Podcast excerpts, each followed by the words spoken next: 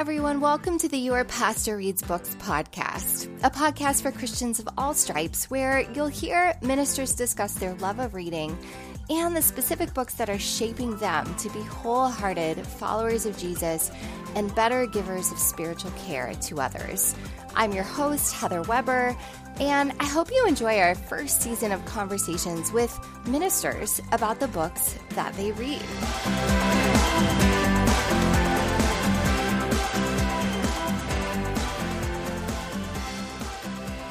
Today I'm talking with Pastor Dan Bittinger. Dan is an ordained minister with the Assemblies of God with many years of pastoral experience, although most recently, since 2019, he's served as the lead pastor of Crosspointe Church in Sioux City, Iowa. Dan got his BS in mass communications and a minor in pastoral ministries from Southeastern University in Lakeland, Florida. He and his wife Ginger have been married for 20 years, and they have three children who are all in their teenage years. Interestingly, Dan was just elected Woodbury County Supervisor in the November 22nd midterm elections. Now, Dan is also a friend and fellow book lover and Iowa pastor. We first really started getting to know each other through the books we were reading as we swapped stories about them in an online Facebook group. He's a deep thinker, a sincere person of faith, and pastor to others, and lives a really interesting life. Today, we talk about the book Known by Dick and Ruth Foth. Our conversation takes us all sorts of interesting places from raising readers to the need for deep friendships between men and to the power of sharing our stories with others. All that said, I hope you enjoy our conversation. Welcome to the show. Oh, thanks, Heather, for having me. I appreciate it. yes. So we're recording on a Monday, and Mondays, I know for pastors, are sometimes recovery days. How is this Monday going for you? It's going. It's going. It's going great for me. For me, Mondays are the. Uh, to me, they're they're not recovery. Honestly, they're more the energizing. All right, like coming off the Sunday high or the Sunday uh, the Sunday interactions and the Sundays where even the lows and the horrible stories, you know, the where yeah. you hear someone come and they just say, Pastor, I need prayer. You know, mm-hmm. I've had a train wreck in the week. To me, Monday is the day of like, all right, it's the action day. It's time to, all right, let's put, let's, let's get on our knees. Let's get in the word. Let's put an action plan. Let's get together. Let's, so I, I love, I love personally, I love Mondays. Now, Thursdays are the day, Thursdays are my dream day. Thursdays, I'm like, I'm out of the office. I'm done. I'm, that's my Mondays, Thursdays for Okay. Me. Okay. So your rhythm might be a little bit different than yeah. some others. So Monday is the day where you're like following up, excited about what God started on yes. Sunday. Okay. That's yep. super cool. I love yeah. that. Yeah. Um, now, I just mentioned in my intro that you were just elected as the Woodbury County Supervisor uh, just a few weeks ago, we're recording this at the end of 2022, even though this won't go live till 2023. Um, so, how is that going? Congratulations sure. and how oh, going? yeah. You. No, it's going. It's going really good. Um, I've always wanted to serve in government. Um, I couldn't do military like my father did and my grandparents, um, but I always wanted to serve. I love history. I love policy and governance. Um, and I just, I, am thankful for our country, but I just love history. So I've always wanted to serve opportunity came up to serve on our, on our local supervisors. There's five supervisors for Woodbury County. Um, it's the fourth largest county in Iowa. And uh, I was praying, my wife and I felt like this is my time to serve. Um, our, our, county has moved in good directions, both fiscally and just, you'd say, policy wise and governance and just more um, better conversations, better getting, uh, sorry, it's bad English. Sorry. I know you're English better than me, English degree. Um, there's, there's better communication and more people at the table working together, better conversations happening. And I wanted to keep that going. And I, and, and secondly, I thought to myself, uh, I told my congregation, I said, how can the servant of God, if the government's the servant of God, how can they, how can they hear the word of God or understand how to empl- to apply the word of God in government if the people of God don't take it to them and serve and go. And I really felt the Lord just just give me that release to say, hey, go into the government, take take my son's name into places that where his name is not there yet.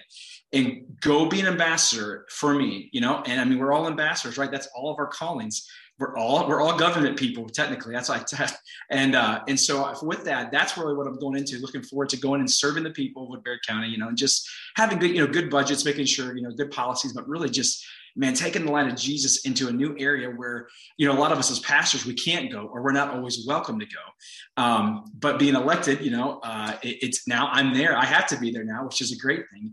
And so that's kind of what's going on. But um, I look forward to it. I start January 1st.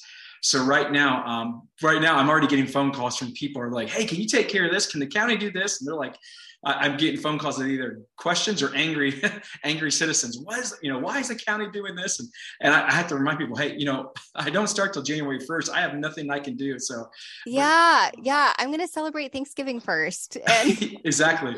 But I will I will say this: it has opened up ministry doors already mm. that I could never have imagined as just just being a lead pastor by myself. It has opened doors, and I've had people ask me that are to say, hey, Pat, you know, hey Dan, I don't believe in God. I don't believe in that Jesus thing. Mm. But they said, hey, they, they, tell me, why does your faith compel you to do this? Mm. Or what, what, what, you know, they're like, well, what are you going to do as a, a, quote Christian in government? And it's opened a lot of really authentic and just honest and very raw conversations. And people have said, well, I still don't believe in Jesus, but at least I'll, can, can you pray for me? You know, I'll take mm. the prayers, hmm. whatever that means. And so Wow. It has really been kind of that missional living it out um, in our government. So anyhow, I, I, could go on and on, but just that's what it's um, that's how it's going so far. Supervisor. Yeah, so. that's great. I'm glad you said that because just knowing you, I'm sure that when you talk about going into government with the Word of God and being a light, you don't mean you're going in there to make everyone be a Christian oh, or right. like follow the Bible, right?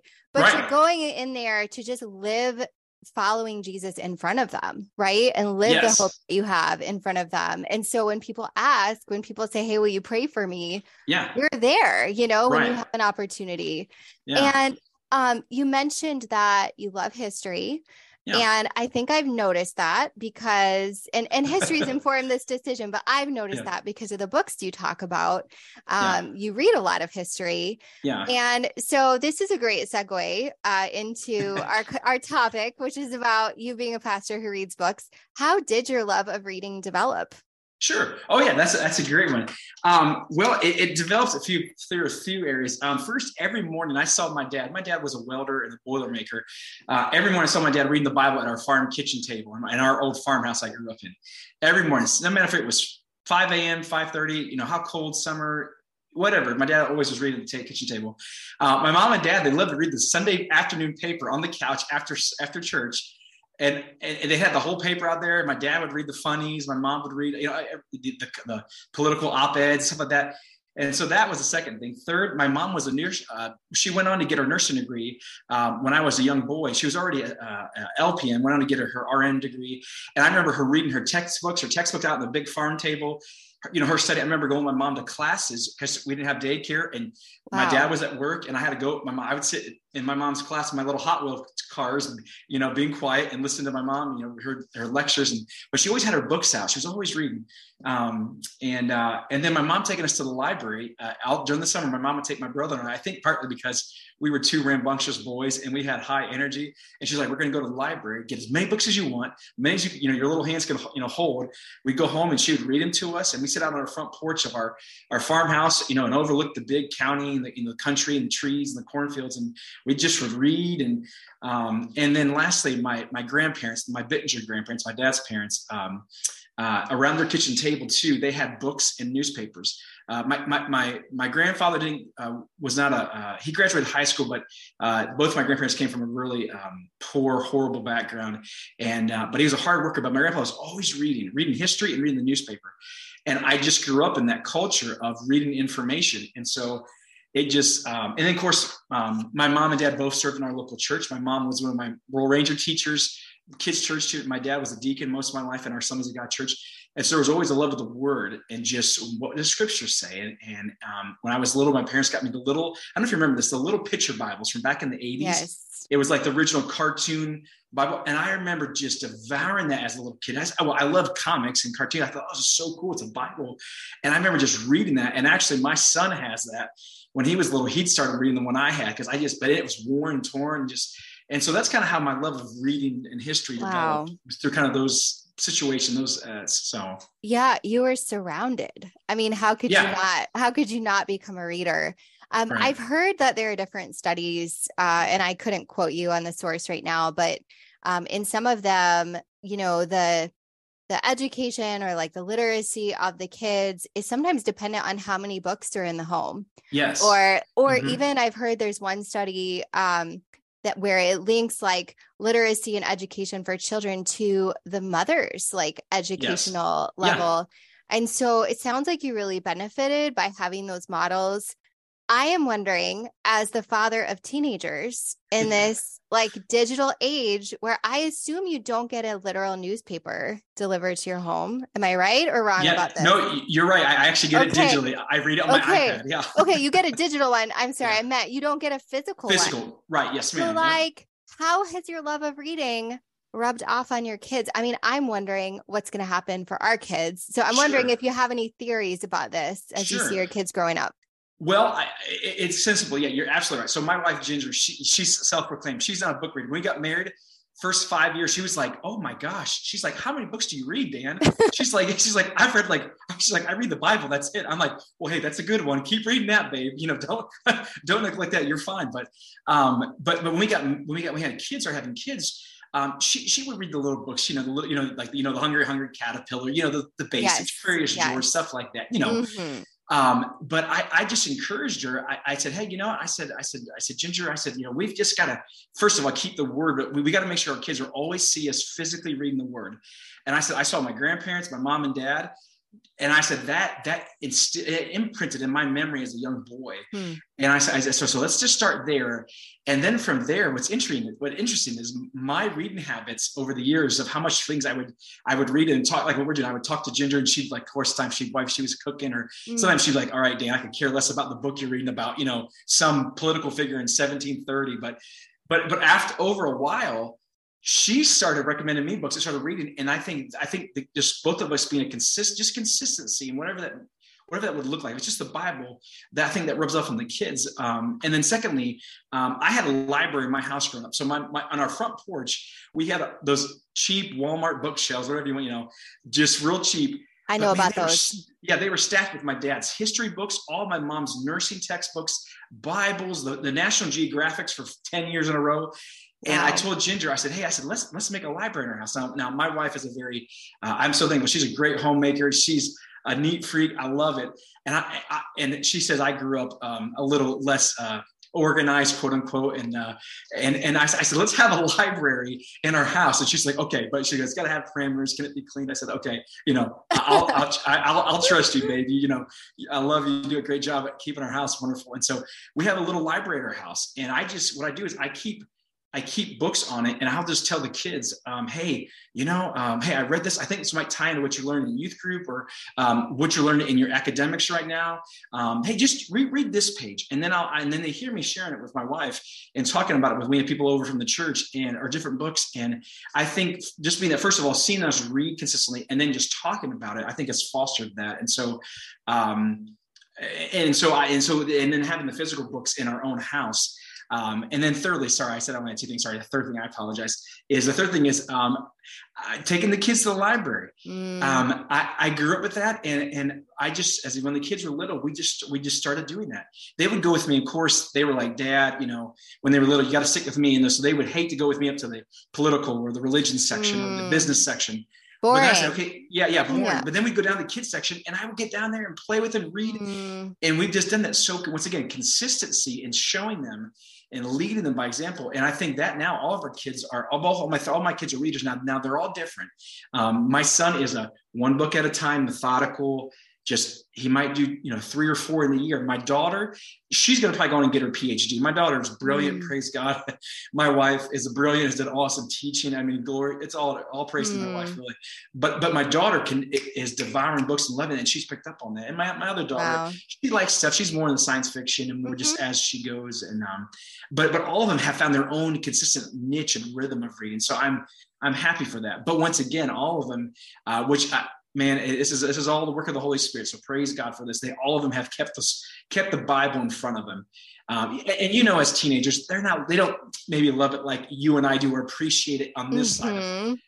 But th- they'll read their little verses. They'll read. They'll do their YouTube Bible plans with the YouTube wow. past. You know. Wow. So I'm, I'm thankful for that. So I just I think yeah. it's consistency and showing them ahead, like what to do and um and, and just and, and not and not i was sorry fourth thing don't don't put them in a box. Like one thing I, my wife and i have, uh, have done i think very specifically is not put the kids in a reading box saying you've got to read all this you're going to have to read everything. We've just said hey yeah.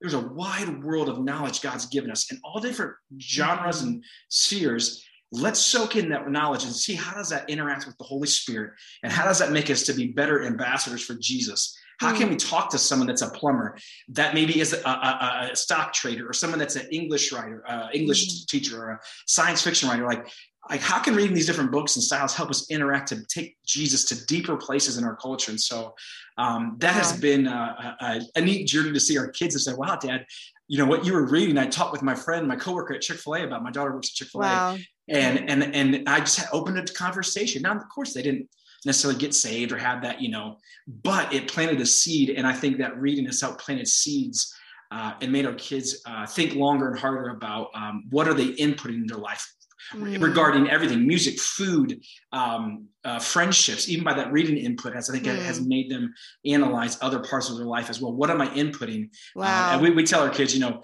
you know you know your eyes are not garbage can lids your ears aren't garbage can lids either so garbage in garbage out healthy yeah. things in, healthy things will come out, you know, and it's, you know, basic parenting, you know this, and you do this with your kids well, you know, so uh, that's kind of where we're at. That's how kind of that reading started. And I'd say, I, wow, I appreciate that. I mean, I feel like you just, uh, taught a mini class for, for parents on how to disciple their kids through reading books and how to mm-hmm. prepare them to also like just understand the world and understand different yes. kinds of people and you really can't share the gospel of Jesus well without knowing who you're talking to. Right. You don't you don't know yep. what it is they need or what their context is or what their yep. biggest concerns in life are. And so using that as a tool to help people understand other people God loves yes. is fantastic.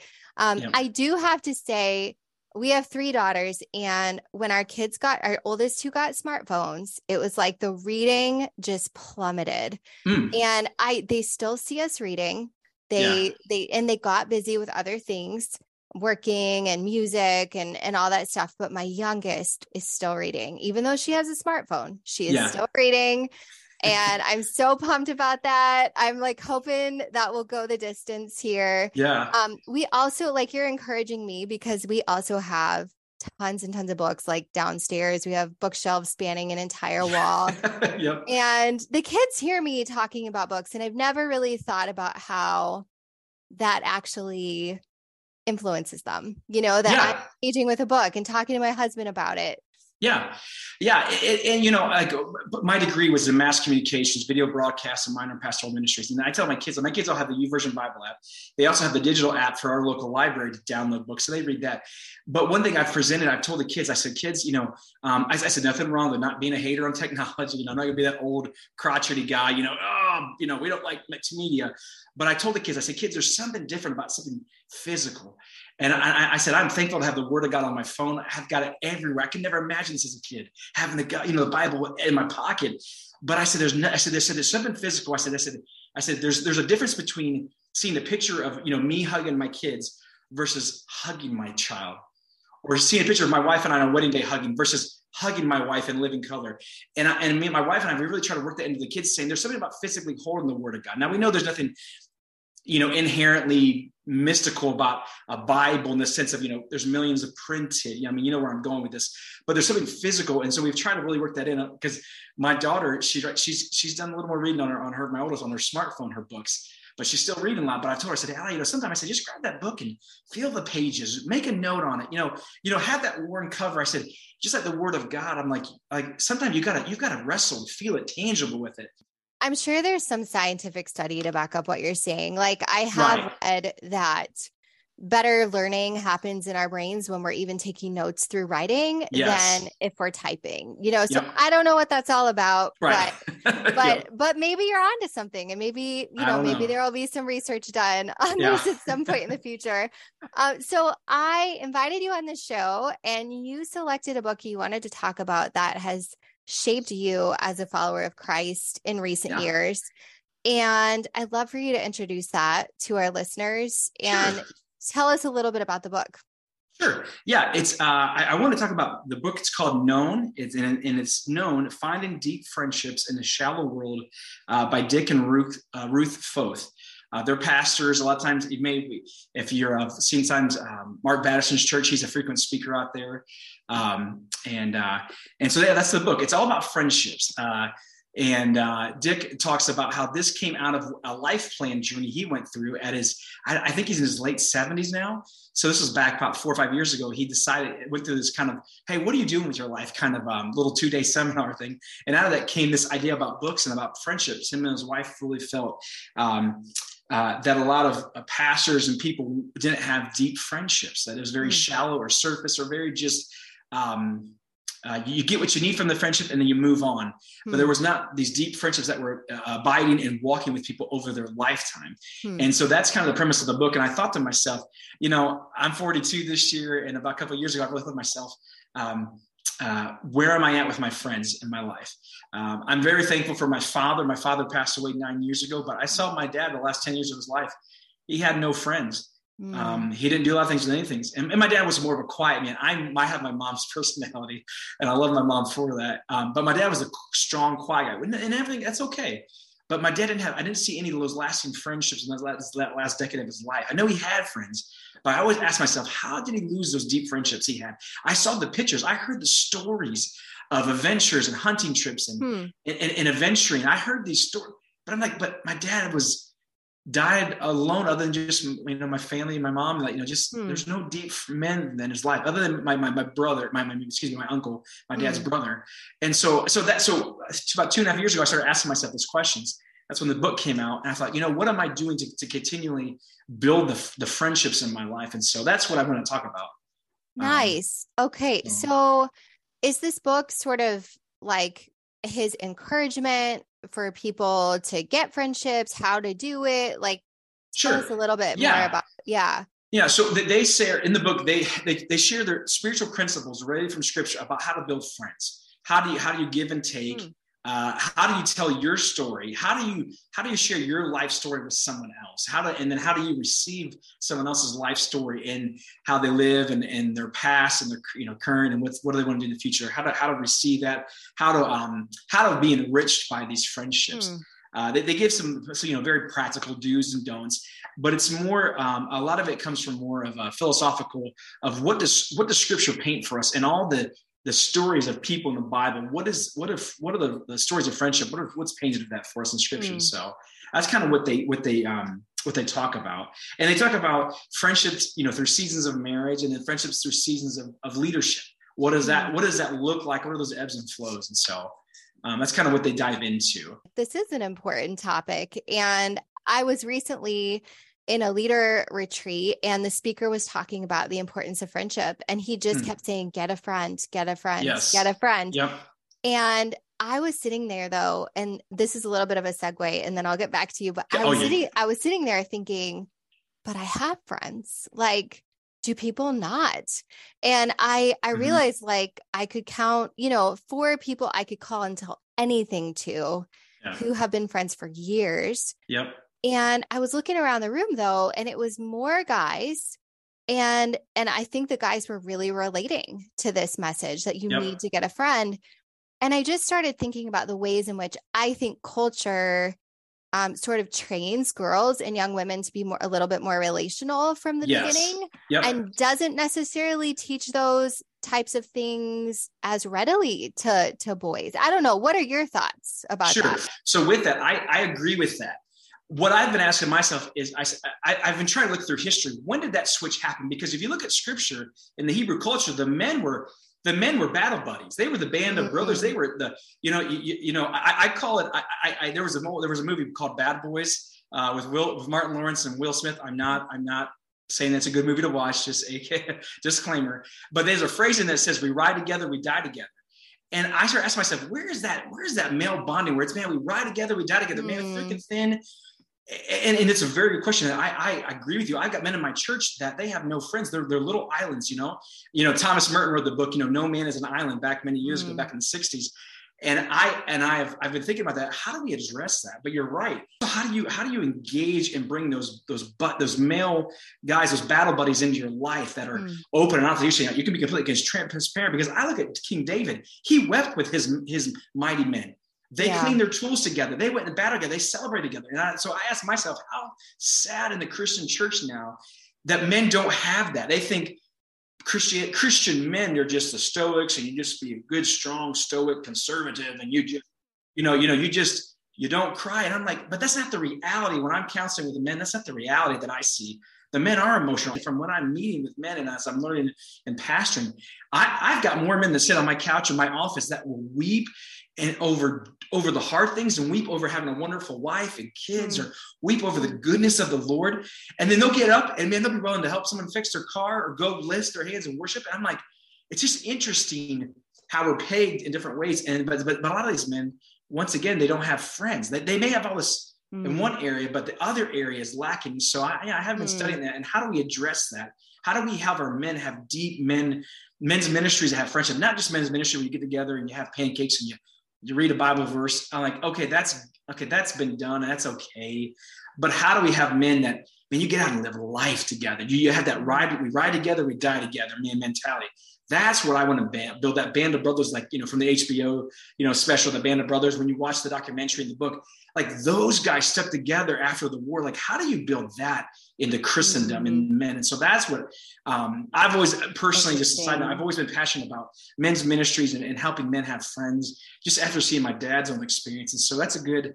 Um, that's yeah, I, I don't know, but you are right. You are right. Um, yeah, that. and you know, it it also suggests to me that that you're a safe pastor for some of those for those men yeah. in your church to show show their feelings to, which is fantastic. And so you're able to model it. So tell me, yes, yes, tell me what some of the sure. nuggets are yep. and like what stuck with you, what's shaping you, what are you going to take with you to like yeah. revolutionize uh, okay. male friendships in your in your realm of of influence. Right. Well, one quote is he talks about he they say uh, uh, Dick and, and, Ruth wrote they say, they say friendship by definition is unique. It's all about investment and vulnerability.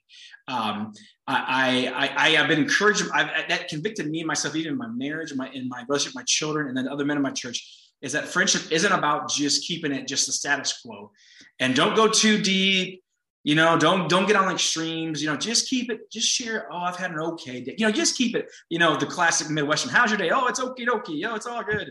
You know, but but but it, but it takes investment, time, and vulnerability. And so it's really been challenging me with men I meet in my church, my some of my leadership team, just guys in the community meet, my neighbors, my, the guys on my street I live on like how am i investing in them and how am i being vulnerable for them? Because that vulnerability takes trust. That that means i have to give of myself. And i wonder and I, uh, theologically when we don't give of ourselves are we denying the fact that jesus gave of himself and we don't want to replicate that? If we're supposed to be replicate him then why are we not being vulnerable with others? And so i've been asking myself that. When you say that do you mean like sort of like venturing into that vulnerable territory before a neighbor does right? Of yes. of saying like here's me Yes. Here's me. And I'm yes. taking a risk on you. Okay. Yeah. yeah. It's that proverb that, you know, Solomon wrote to be friendly, you have to show yourself friendly. Mm. To, to have others be vulnerable with you, you've got to be vulnerable first. And, and I've been working that with, with my oldest daughter, just talking, just some, you know, as she's getting ready to go to college. You, you want to make new friends, but you got to put yourself out there. I know it's scary, but I think it's that principle here. It's investment and vulnerability. Um, another one talked uh, quote. They said they say life revolves around two things: relationships and money, and that's that's true. And only one of these makes us rich. Um, my grand, I grew up hearing my grandmother say my whole life that your your family is your fortune. I mean, I remember one time me and my cousin said, "Grandma, you're embarrassing us." We heard that enough. Like, okay, we got it. Now this side in, you know, I'm like, wow, she was really right. And I've been working with my kids, telling them, I, my, my, my modern translation of my grandma's phrase is that relationships are the currency of the kingdom. And I tell my kids, at some time, you're at some point in your life, you're going to find yourself relationally rich or poor, broke out in the street mm. with no mm. relationships. And I said, and so I've encouraged them. I'm like, I'm like, the kingdom's all about relationships. And, and I tell my kids, that's the reason why daddy stays after church. Not because there's times I, am an extrovert, but I want to go after church, you know, like you. There's times I've had a long week, you know, there's life and there's parenting, and I yeah. just want to go home. But I, but I tell my kids, man, we have to be, remember that we have to build that relational coinage and by being vulnerable, by staying one extra second, praying one extra time, sharing with someone in our church, being open, saying, you know what? Like I tell my church a lot of times, and my church, my they love it now. I, have told them times, I don't want to be up front preaching today. I want to be at home. I'm sick. I'm tired. I've had a, a heck of a week with my wife and kids. I don't want to preach the word of God. I don't feel qualified. I don't feel, but but that vulnerability, but put it there, mm. it has unleashed a spiritual vib- vibrancy in our in our little church, mm. and others going out. So I so I really think with that relationally rich and give, you know, you, have got to give and you've got to be vulnerable first. Um, another quote, um, they they they ask, they they say, have you asked your friends what does a God connected friendship look like? Um, and out of that, I've been um, the men that I've been meeting with. I've been asking them specifically. I've never really done this. I've ahead of time. I preemptively said, "What do we want to get out of this relationship together?" Now it almost sounds like you're trying to propose to them. It sounds kind of weird and awkward for guys. But I've asked them, "Hey," I said, "What does God want to do in this friendship that will further His kingdom and and bring those men that are on the edges, those men that are about to eat, do self harm, walk away from their marriage, walk away from God. I said, what, what does God want to do in this friendship that says that, that, hey, man, you've got a battle buddy. That our God is a God that that puts us in families to belong to one another. That's what I would ask these men. And that's what so you're so you're like defi- yeah. defining the relationship with them of what are yes. we here for? Yes, what are we here for? And it is really I've, I've been really surprised of how some of these men have said, I want a man to pray with me. I want a man to tell me, hey, keep going in my marriage. Don't give up today. Fight mm-hmm. one more day. You know, and all those different things we find ourselves in. It has really been interesting. Um, I, am not doing this, I'm doing this with men across the city, mm. other homeschool dads from different church mm. backgrounds, but beliefs. And what is interesting, all of them keep sending back, I need a man to hold me close to the word, hold me close to my prayer life. Am I inviting God to search my heart, know my anxious ways, as King David said in Psalms? All the men are asking for this. And it's blowing my mind, Heather, honestly, because what, what, I, what I'm seeing is um, I'm seeing these men are saying, the men, these men are saying, I need these friendships. They're seeing the value of friendships. And there's, and a lot of them have said the same thing I said. They saw their dads, great men of God, great hard workers, faithful, you know, providers, faithful to their to their moms, you know, their, their spouses, good examples, but they were lonely. They had no buddies to just to go kick it with, go have a root beer, ride the tractor, go, you know, go on a camp out or something, or whatever, you know, your contextualization. And I'm like, how sad. And so these men are asking for these same things. And, and out of the spiritual component first, what I'm finding is a lot of these guys now I said, Hey, you know, hey Dan, let's go camp and let's um uh, let's go shoot hoops. Um, hey, you want to come out and combine? I'm a farmer. Why don't you go sit in my combine and we'll talk and I'll show you what a combine does. Now, now wow. you've got life experiences, yeah. and now once again you can connect and go deeper with Jesus into third areas. Uh, another another one they say I've got two more. Is they say that storytelling provides a pathway to knowledge and friendship. They, they really talk in the book about storytelling as friends. They, they talk about, uh, there's a quote by Ursula Guin uh, that says, um, uh, There's been a lot of great societies that that um, that didn't use the wheel, that didn't use technology, but but were great, you know. But they said there's never been an excellent or or a long lasting society that didn't use storytelling or didn't tell stories. And in the book, they talk about that. They said they say you can be friends with someone, but you never share your life. You never tell them the story of your life. Um, yeah, they, they know you live at this street. They know you're married. They know you're mm. a pastor. They know, you know, you grew up in Ohio. They know all these biographical facts, but they don't know your story, what's been mm. what God has been weaving through your life. And so they, they they talk about that storytelling provides a pathway to knowledge and friendship. And you say that you're to be a deep friend, you have to have the knowledge of the person you're with. Mm. Um, and so that's really challenged me um, to use my words more precisely, more surgically, more um, m- more prophetic in the sense of Uh, of, of telling us, here's what God's done in my life from birth until now. Here's what He's done in my family and my marriage. And, and as I meet with these, my friends, my guy friends, I'm like, tell me a story about your life. Tell me when you met with God. Tell me when, tell me the heights, tell me the lows, tell me the middles. And I start seeing the fabric that God is weaving through humanity of his redemption power through the struggles. You know, I mean, you're really, you're pastor, you get it. You know, there's just seasons of life. It's just hard for everybody. And I, but, but when we start that storytelling, I start saying, oh, it encourages me. Well, I can, when I don't want to share, when I don't want to be vulnerable, okay, ties into that. When I don't want to give of myself first, it reminds me, people love a good story. People yeah. want to know a story. And, and when I share, I give a chance to tell the story of God through my life. And so that was um, that quote has really been helping me with the guys to tell them, hey, share your story with your wife, you know, with your kids, with the guy on lunch break. Share your story because it is unique. The creator of the universe made you and gave you a story to tell, to, uh, a life book to give of your life to share. And so that's just. I want to just, I want to interrupt you because I think, I think what you're saying is at least true experientially for me. Um, I was thinking just now, as you mentioned neighbors, how many neighbors I've lived in my neighborhood for 11 years and there are certain neighbors I feel like have never gone past like a certain sort of like Midwestern nicety with. Right. Yep. And and then there are others who I'm like, I'm connected to them, but it is because of story. It is because yeah. we were sitting in a living room drinking coffee. It is because our kids were in dance class together and we sat yeah. and we traded some hard things about our history.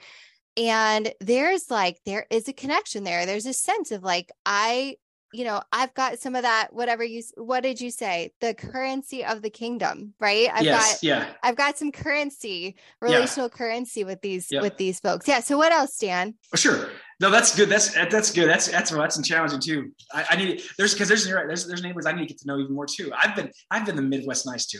God for, forgive me for that. But the reality is like, uh, we are limited human yes. beings, right? Yep, and so there are times when we can't give right. away what we want right. to. And, and, I want to caveat that, right? There is the whole what mm-hmm. Jesus said, you know, don't give your, you know, pearls to swine. There is right. There's a sermon in wisdom. I, you know, and I'm not saying yeah, it's a full carte blanche, you know, you just blab to everybody. But I, I think more than not, when I look at my church, we hold back more mm-hmm. than we I mm-hmm. think we give to others. Just basically. Lastly, they say a quote. They say um, they say they say about storytelling. They say God is God telling sorry God telling His story says, "quote Come know me." And in this in this chapter, they talk about how God's story through the holy inspired word and through Jesus, the incarnate, the living word, says it says, "Come know me." And the book is called "Known." Known, finding deep friendships in a shallow world. And and that comes to me. That reminds me. There was a book a while ago by Parker. I don't know if you ever read um, to be to known as it uh, to to know as uh, it's by Parker Palmer. He's a he wrote a book. Uh, uh, it's called to be known as you are known. That's what it is. To to, I've read to a lot of quotations by Parker Palmer, Parker Palmer in yeah. other books, but haven't yeah. read it. His so that one, yeah, it's it's known to be known. Anyhow, he it's a great one. I recommend to read, um, hmm. and that ties into this. That God invites us to know His story. He says, "Come know me." And and that last quote has just in this part of my life, this part of season of pastoring, it's really convicted me to in the sense of is is yes, I study God's word. Yes, I, I, I read history books, archaeological books. I read theological books. I talk with other pastors, you know, in our network that are just brilliant theologians. But have I have I stepped into that next vulnerable spot where I'm knowing God, the experiential, relational covenant God, or do I just know facts and books about mm. this God I serve? Mm-hmm. And that part has really convicted me recently. Even how, even how I'm, my, my wife and I have been talking about this a lot. Are we, do we know God or we just know a fact about God? Mm. And that book in Parker, Parker Palmer writes about, he says, talks about education as a spiritual journey to know that we are known by, by the living creator, Jehovah God. And he talks about that, about, about instead of just knowing an educational theory, do you know the one who gave us the minds to think of theories? And, you know, he goes in that whole motif but it's really that that last quote they write in that book about you know God telling His story says, "Come know me." I've just I've really been ruminating on that about what does that mean to know God to a, a greater experiential uh, level. Um, and I'm not talking, you know, we're both, you know, Pentecostals, we're there. I'm not talking about the weird stuff, not about the mysticism where, you know, it's some weird dark room. I'm talking about that concrete, you know, how to, you know, tangible, um, experiential yeah spirit to spirit yeah like I, will give a quick example if i can um, I, I, had a lady in our church come and just share with me uh, that that she, she's been struggling with mental health and, and actually dabbling in some of the demonic stuff. I mean literally. And and she she it was overwhelming her. Two weeks ago i said call the name of jesus out loud and he'll break we talk about the, you know the word of god is the lamp and all the metaphors about light in scripture. And she, she came up to me yesterday and said dan i called on the name of jesus because i was feeling it. I was hearing the voices. I was feeling the darkness. And she goes i've felt a presence i've never felt in my young life she goes everything was silenced. The darkness was gone. The voices were gone. She goes all i could felt was peace and warmth and happiness. And she came up to me. She goes dan what is that? She goes pastor dan what is that? Wow. And i said i said that is the tangible experiential experience with the relational god. That's the spirit mm. invading. That is what I want to, and that's last quote. And then with friendship with God, that's what I want to get to, to a new place in my own life, Heather, in my own, in my own walk with God is, is am I in a deeper friendship with God than I was 10 years ago? Do I know him at a deeper mm-hmm. level, not just a cognitive? I praise God for the minds and, and, and theological stuff. You know, you know, we both sure. know, you know, as ministers, but man, I want, I want to know a friendship that is deeper than just a, a theory or a word. I want to experience that tangible presence. Um, and so so that's so some of the quotes I've really just been I've been working on just trying to process it. And what does this mean to be a friend to men, you know, a friend of my wife, you know, all that stuff, and just a friend, a friend to be a friend of God. I, have really been after reading the book known, it's really me think, what does that even mean now to be a friend of the living king? I don't have an answer. I, I mean, I know we know what it means, but there's so much more, but yeah. So yeah, I mean, it's beautiful. I mean, and and you touched on the thing I was going to ask you next is like how is it shaping you as a follower sure. of Jesus? And that that is um you know what you're alluding to. And so what are the things like I like you can read books till the cows come home about God. Right. Uh, but there's a difference between me setting down like my like right now I have some like not very well known Japanese theologian whose book I've been making my way through, like after I read the Bible in the morning. it's like there's a difference between reading that and then stopping and sitting in silence for 10 minutes and mm-hmm. just like sitting with right. God or waiting on yep. God or being present. So, like, what are you doing sure. to open yourself up to know God more? Yeah. Um, well, a few things I'm doing. Um, I have intentionally uh, slowed down.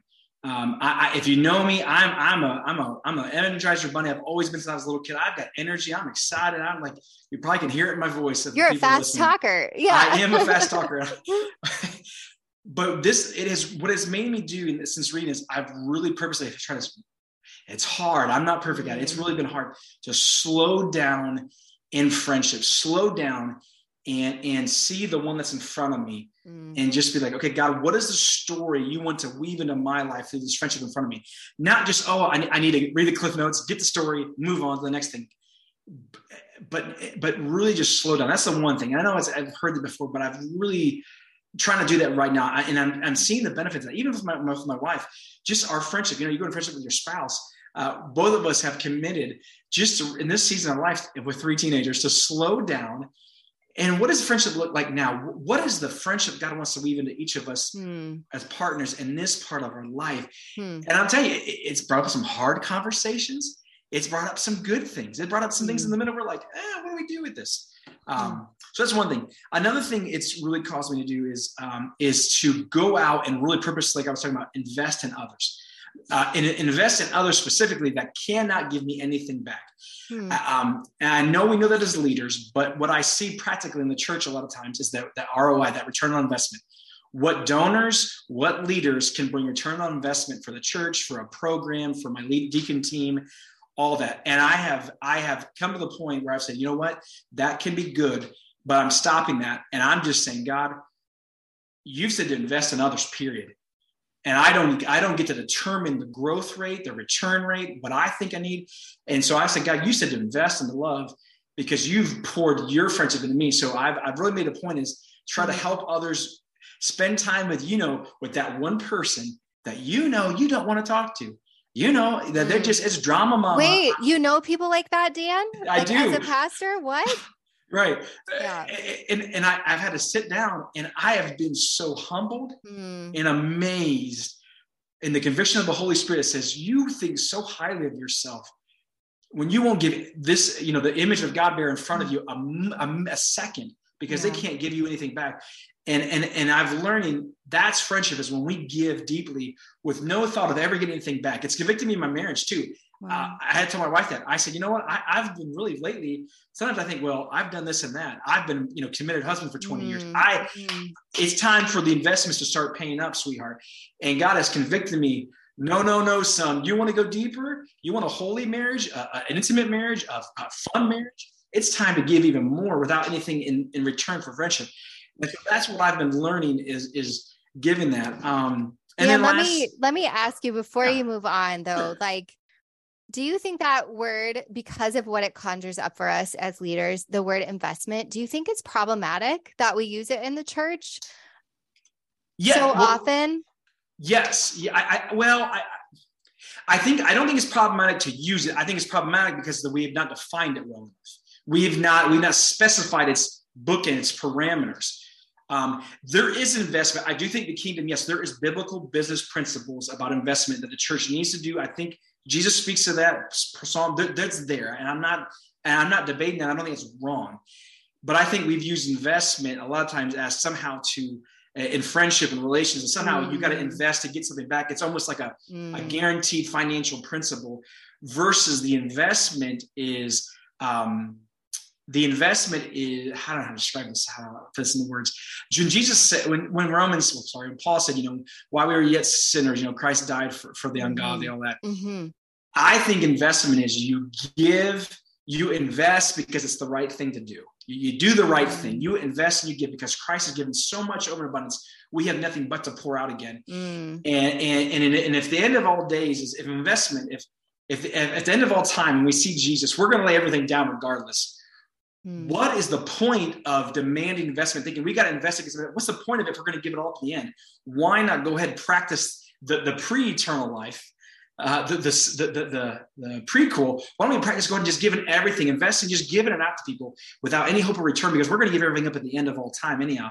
And so I've been really working on trying to uh, teach our people that investment is given to the other so that they can get take us another step closer to see the eternal God um, and see that that that if the eternal God sacrificed for us and then you are willing to sacrifice for this person in front of you mm. that there must be a god in heaven that cares about you because this person will give everything and not re- not require anything back.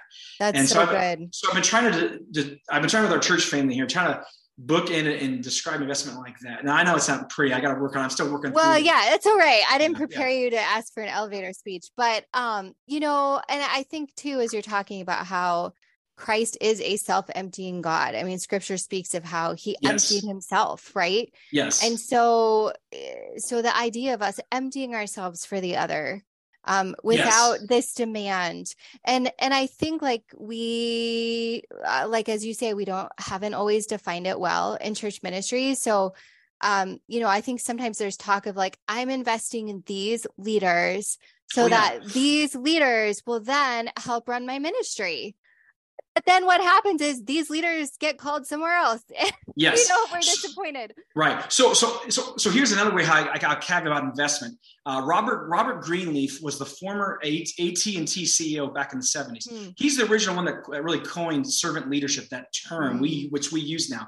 But I don't know if I don't. I've only heard two people ever quote his full definition of what he defined it as. Huh. I don't know if you've ever heard this. Um, he said he his servant leadership is he goes is this he goes do those being served do they be, do they are they more likely and do they become more free more autonomous mm. more healthy and more likely themselves to serve others mm. that's what he defines servant leadership as so i've wow. i've i've imported that into my definition of investment mm. what is an investment what is investing investment servant leadership it is the people in my church that i'm serving that neighbor on the street that person in front of me are, they more like are they becoming more free more autonomous and not autonomous as you know many gods but you know what i mean more yeah. healthy able to stand alone work take provide for the family are yeah. they and even like stand in their relationship with god on their exactly. own you know what i mean yes. yeah no god that is what i would define as invest investment mm. servant leadership and oh, that is good. what i've been kind of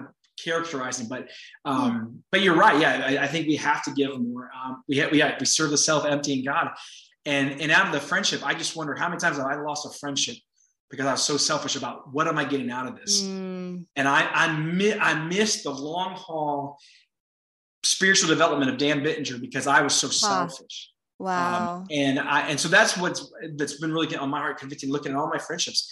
Um, uh, there's a group we get together with. Um, we, have got my wife and I are part of a little venture group uh, here uh, with other couples. We go hiking trips. We went to Grand Canyon, Pikes Peak. We're going on other things like we go out and do these hiking trips and adventures. Um, and I and I told them we were all together. You know, when you get anybody around a campfire, you know, you got tears, everything. Everybody starts sharing, and and uh, and I just shared. I said, guys, I said I've been selfish a lot of times. I said, you know, I've I've been guarded, and I said I want to be better friends. I said, you know, I said you only get a few maybe close friends in life to journey with. And I said uh, to the group and all the group, by the time we were all done, I mean, every guy, every woman, I mean, we were all crying, hugging. Mm. We're all hmm. believers. We all close, you know, friends. And we all just said, man, we have to, uh, show our children, our grandchildren, the great grandchildren, what does it mean to have deep friendships mm. in a world that's always worried about the return of investment for themselves? Mm. And and so we've kind of committed as a group of how to how do we model that um, in in our imper you know he said in our imperfections and our selfishness yeah. that's still there, and so we're all trying to work through that together about giving um, and invest and inv- investing in others. That's that's that's a lot um, more uh, selflessness. Mm. Self, selfish. Sorry, less selfish. Mm. Sorry. So yeah. So I mean, on on one hand, I mean, the book has caused you to think about like, do I have friendships? Like, am I building friendships yes. that do serve me? That that that do yes um are life giving and nurturing. Mm-hmm. On the other hand, you're also saying like, just for the sake of God, like how how well am I getting to know and being a friend yeah. to other yes. people?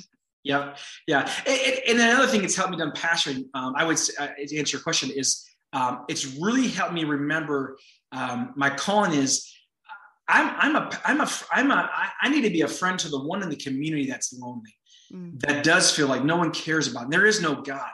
I think sometimes pastors, I've, I've been challenged. I was started passion. Uh, one of my mentors challenged me. He said, Dan, he said, do not get locked into your office all week. Do not get into studying 40 hours a week. He goes, he goes, You better be studying. You better be praying. He goes, But that's not because you're in the office. You can do that. He goes, That's on your own time. And he goes, In your office, yes, you do prayer and studying. I'm not negating that. But he said, But he said, You're a pastor to the community. Um, and and and that stuck with me. And then my uncle, he's he's retired, somebody's a guy, a minister. Hmm. He was always out in the community, and he he and, and he's 70 years old, and he remind, he just called me a few weeks ago, reminded me. He said, Dan, he said he said he said he said every pastor is a gift of can offer the gift of friendship, you know, friendship and relationship to those in the community that are lonely. And he goes, don't. He to, he said, don't get stuck in your office. Hmm. He said, go hmm. out with the light.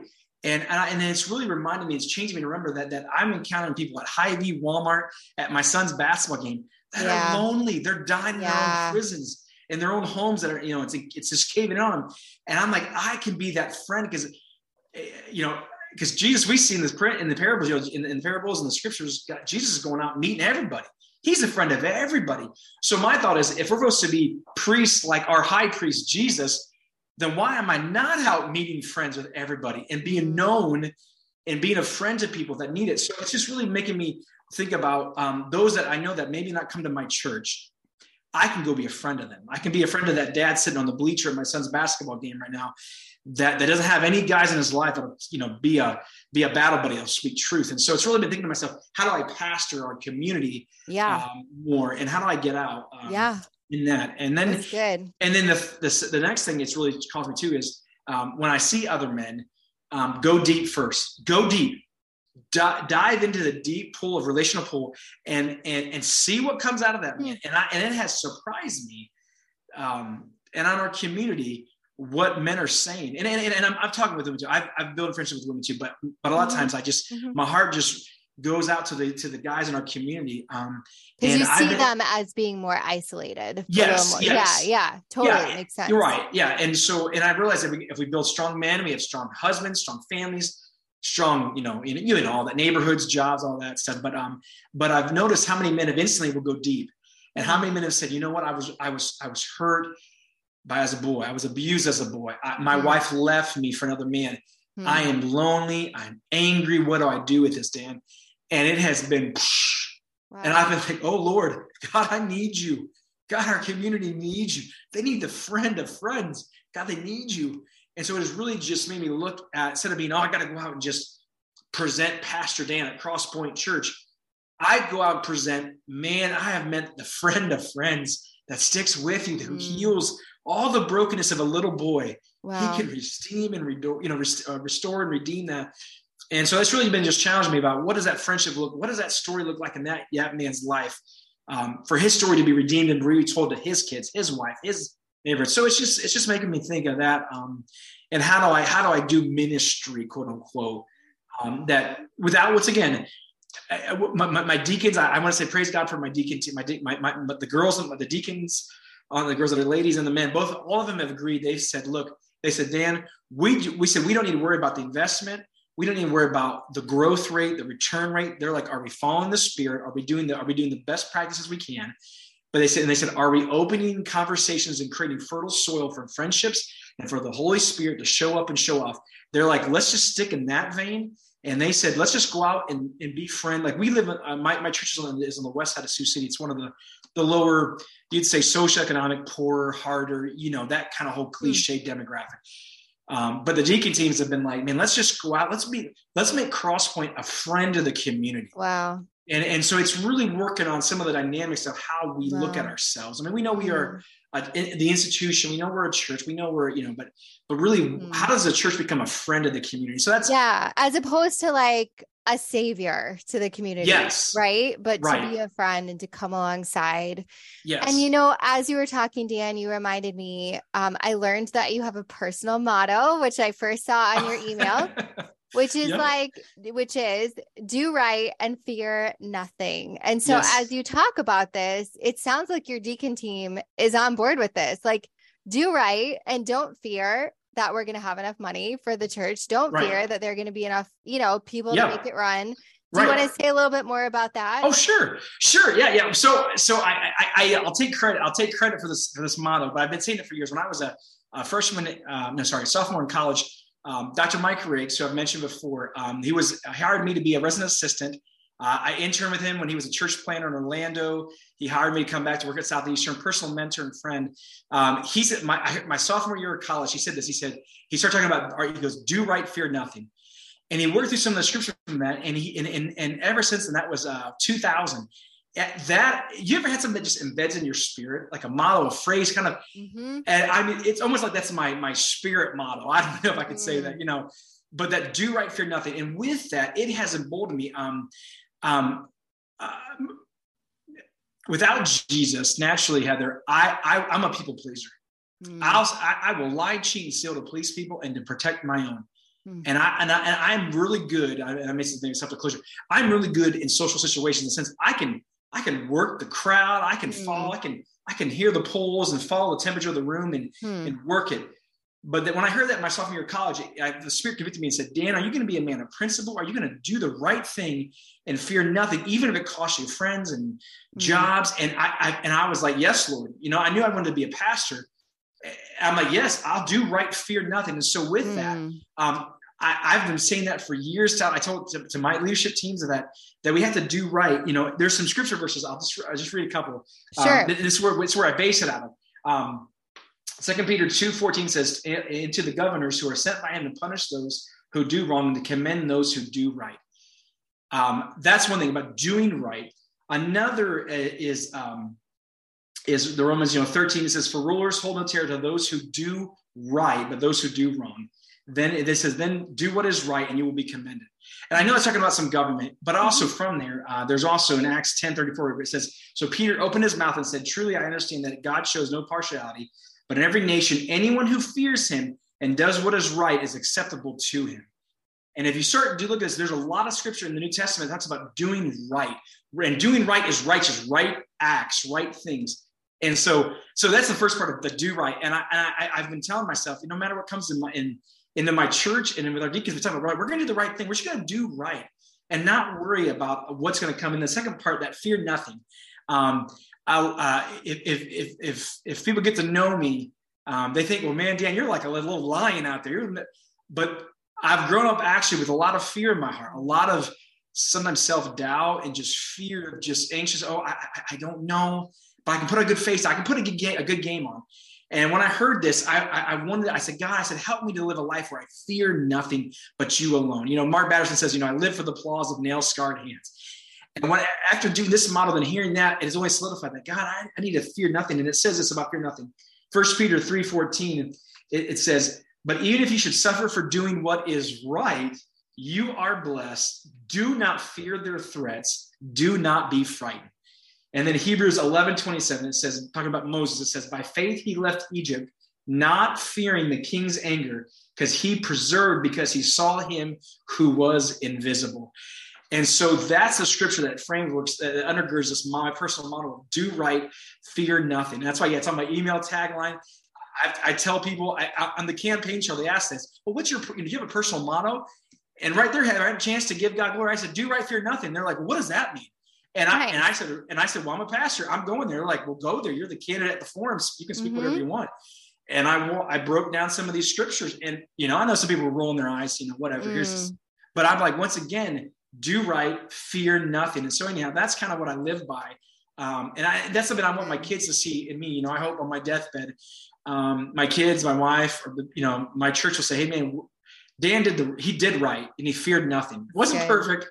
yeah, his good. mouth his mouth got him in trouble. He had, you know he could talk a lot, and maybe should have you know been more self controlled. But anyhow, um, that's what I want to, that's what I kind of live is do right, fear nothing. That's so. really good, Dan. And I, you know, you and I have had a lot more online engagement that we have like face to face, but yeah. I know when we've talked face to face that this is a theme that runs through your ministry and it's a theme yeah. that really dictates how you decide some of the important things that you have to decide yes. in ministry. And so, mm-hmm.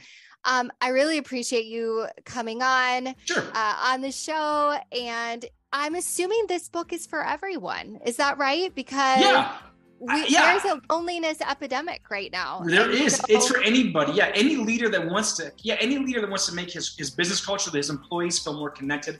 I would say recommend it. You know, there's a lot of scripture in it, but there's also a lot of basic principles mm. that anybody, maybe if you're not a Christ follower, you could apply. Okay. Learn to be a, a friend to your employees to your you, maybe your coworkers, your other managers, stuff like that. So yeah. I, All right, I, awesome. Thank you so much for being on the show today. I really yeah. appreciate you being yeah, thanks, here. Heather. It was great talking. Thank you. Thanks for joining my conversation with Pastor Dan Bittinger and this episode of Your Pastor Reads Books. Check out the show notes for links to the books we mentioned. And if you want to support the podcast in spirit or with your bank account, you can subscribe to my newsletter at heatherweber.substack.com. That's Weber with one B. Or for more information about me and other creative projects I'm working on, click around on my website at heatherweber.org. Thanks so much and enjoy your day.